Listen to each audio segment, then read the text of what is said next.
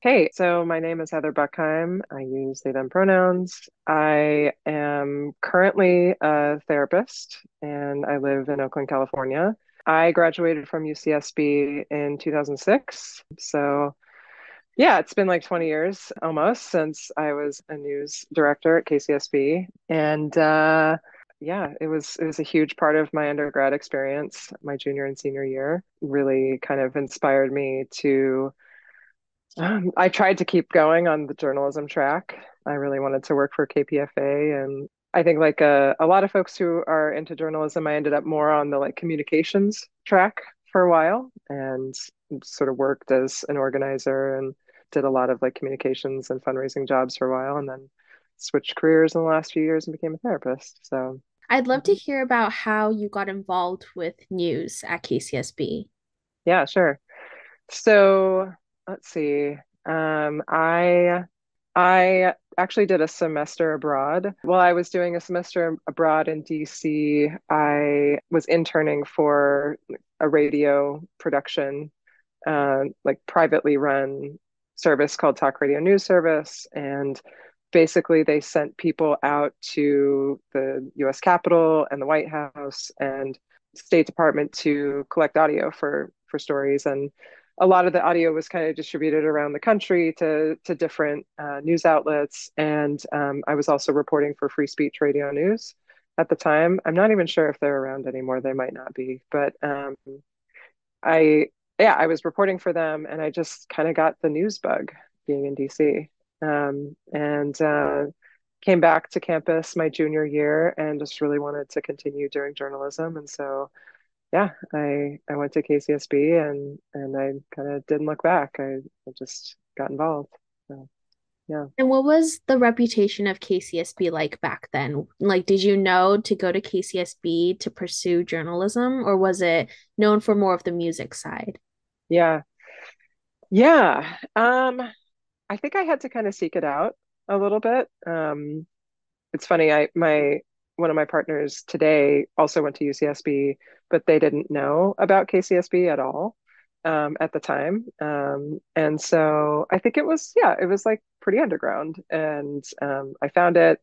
Um, and uh, yeah, once I started working there, um, I was working with a bunch of other people that were kind of like more in the activist world and would go like mostly we would report at protests and things like that. Um, and um, some friends I met through like campus Democrats and and there was like this sort of intersection of like the political and and um, media worlds. So yeah, that was kind of where it sat um, at UCSB. But I think yeah, mostly people were much more familiar with the Nexus at the time. So Yeah, and so going into that, what was the process of doing an interview like? Did you take mhm. recorders out? Did you bring people into the station to do interviews? Because I assumed there was there wasn't a Zoom type of interview format back then, right? no. No, yeah. And this is where I'm like, oh, I'm really dating myself here. Um, but yeah, we were working on like old Mac, um, like desktop, like the big, the big like bubble iMacs. And um, I actually found some uh, like flyers I can share with you that it's like instructions on how to use the equipment and like pictures of some of the equipment and the software. And it's like, oh yeah, that is old school. Um, I think it was even kind of old school for 2006. So um, we would use mini discs, um, which I don't know if you're familiar with them. Um, they're like, yeah, um, they were kind of an esoteric technology, I think, even even back then. But um, they're basically recorders that, and they're sort of like a predecessor to like MP3 players. And you would actually get like a little disc about this big, and it looked like a tiny CD inside of like a plastic case. And you would pop it into the recorder, and you would hold a microphone out, and you would record on the mini disc. And then you would take the mini disc and transfer all of the data to one of the desktop computers. Um, and then you would use some like audio editing software like Audacity, or I think we were using some freeware back then for sure. And it's still available now. I sometimes use it. But yeah, that was, I think that was kind of the process. Um, and everything, you know, we had mixers, and I mean, I think that probably is still how it's done, but just like kind of controlling the levels for when you're importing audio. Yeah, I'm actually curious how y'all do it now. If it's like mostly just you record audio on your phones and then can just like upload it pretty easily. Yeah, so um I started during the pandemic. So all I started with was my phone, my like laptop mic, and just Yeah. recording interviews on Zoom. Um, but now we have these handheld recorders that we Oh, can yeah. take to like events and like protests to catch like sound and do interviews like out in the field. And then since we've been back in person, we've brought people into the studios and like to do in-person interviews with like the studio mics that we have. But yeah, we, Nice. we still use Audacity just like Cool. did then too. Yeah. Yeah. And sometimes if we were doing interviews with people like across the country, we would go into one of the booths and then there was this kind of elaborate, like you got to dial in with a landline and like kind of like I don't even really remember how it worked, but it involved a landline and you would, yeah, it like hooked into the microphone. And so you could get the audio from the person that was calling in and then you could speak. And I actually found an interview with um, one of the reporters at the time who was interviewing somebody at one of the inauguration protests in DC when George W. Bush was inaugurated the second time. So um, there's some there's some pretty like interesting audio from from them. And so what kind of stories did you mainly cover when you were news directors? I know you mentioned there were a lot of protests going on on campus, but what Mhm. was like your main focus when you were um, covering stories?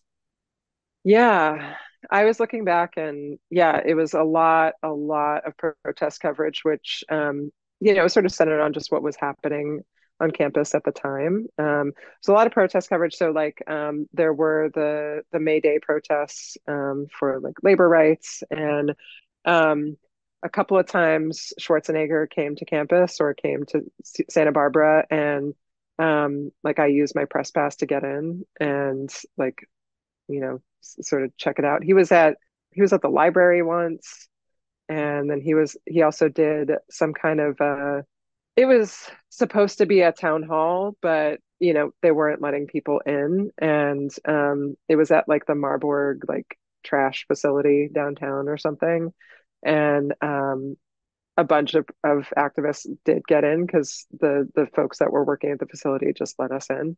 But yeah, we also did a lot of just like recording of lectures that would happen at Campbell Hall. And so I think there was like different authors would come. I mean, Howard Zinn was there before he passed away. I did a bunch of coverage of uh, authors that were talking about like corporate media consolidation. That was kind of my beat. And Yeah, that sounds great. And that's kind of like what we do here too, um, still to this day. I'd love to hear about what your day-to-day schedule was like as news director because our day-to-day is like pretty chaotic. We're going through things, thinking about news every single second of every day. What was it like for you? Yeah. Um, so we had just one like associate news director role, and then there was the news director who was like the advisor level person, who at the time was Cathy Murillo, um, who was mayor, maybe. Yeah, so she was like the person that I reported to. I was the only person in a student position doing the news. Um, there was a sports director too, so we kind of like tag teamed um, r- reporting, and the newscast happened every day at five, I want to say, or maybe four. It was like right, like Democracy Now would air, and then KCSB News would come on. And I do have some like recordings of the actual newscast that I can share with you, and it's kind of funny. Um, like I can hear myself sounding pretty nervous and like stumbling over my words in some of the recordings. But yeah, I think we did that Monday through Friday. Um, maybe it was one day less, but yeah, I think it was every day. And um, I basically would coordinate with like a team of reporters and interns and just like get people together and we'd like write up the script and then like print it out and people would read it. Um, and then we'd have some pre-recorded stuff that we would play too, um, if people had like gone out and done stories. It was it was a big part of my life for sure. And, and it was super exciting to feel like, you know, we had our finger on the pulse and we were just like kind of running around like doing this thing on the fly. Um, it was really energizing. And yeah, I mean, I I did it for I think almost two years. And I like I met like some of my best friends. I was just texting my best friend from college about it because I she's actually visiting me right now from DC and um and just like reminiscing about that time and you know I met partners through KCSB and it was just a pretty vibrant community. It's crazy to hear that you had a newscast every day because we only have Mondays and Thursdays at 5 p.m. Yeah. I can't I can't imagine having to produce content for every single day of the week. That sounds insane. It was, I think it was pretty stressful, but I think I was at a place in my own like journey and mental health that I was just like, oh, kind of like thriving off of the chaos. And it was like, I look back and I was like, oh, oh yeah, like I think I would burn out now if I were doing that. Um, how Um, big was your team of reporters? I mean, it was kind of a rotating cast of characters, and I feel like there were probably between like five and ten people at any time. And, you know, it was I don't remember it ever feeling like slow. Like I just remember myself like literally running around the studio and just like running back and forth from the newsroom to the studio and but it felt it felt really exciting. It felt like we were doing really important stuff. And I think that was that was really fun. Did you have any main takeaways from being news director in your final years at UCSB? Yeah. I mean, it was super empowering, I think. And I I don't know if it was like a specific like this was the main message, but well, I I remember um I one of my friends nominated me, the friend that I just reached out to actually nominated me for some like community service award for doing stuff at KCSB, and I was like really really honored um, by that. And she described my work and and the way that I was moving through the world and said that I was unstoppable, which like at the time I was pretty insecure about a lot of things and just like, you know, um yeah, I was like moving, moving, moving, but like, you know, I I was still trying to figure out who I was and and where I was going to be in the world. And I think doing the news stuff gave me a lot of direction and I really identified strongly as a journalist. And I mean found it very very hard to actually turn that into like a sustainable career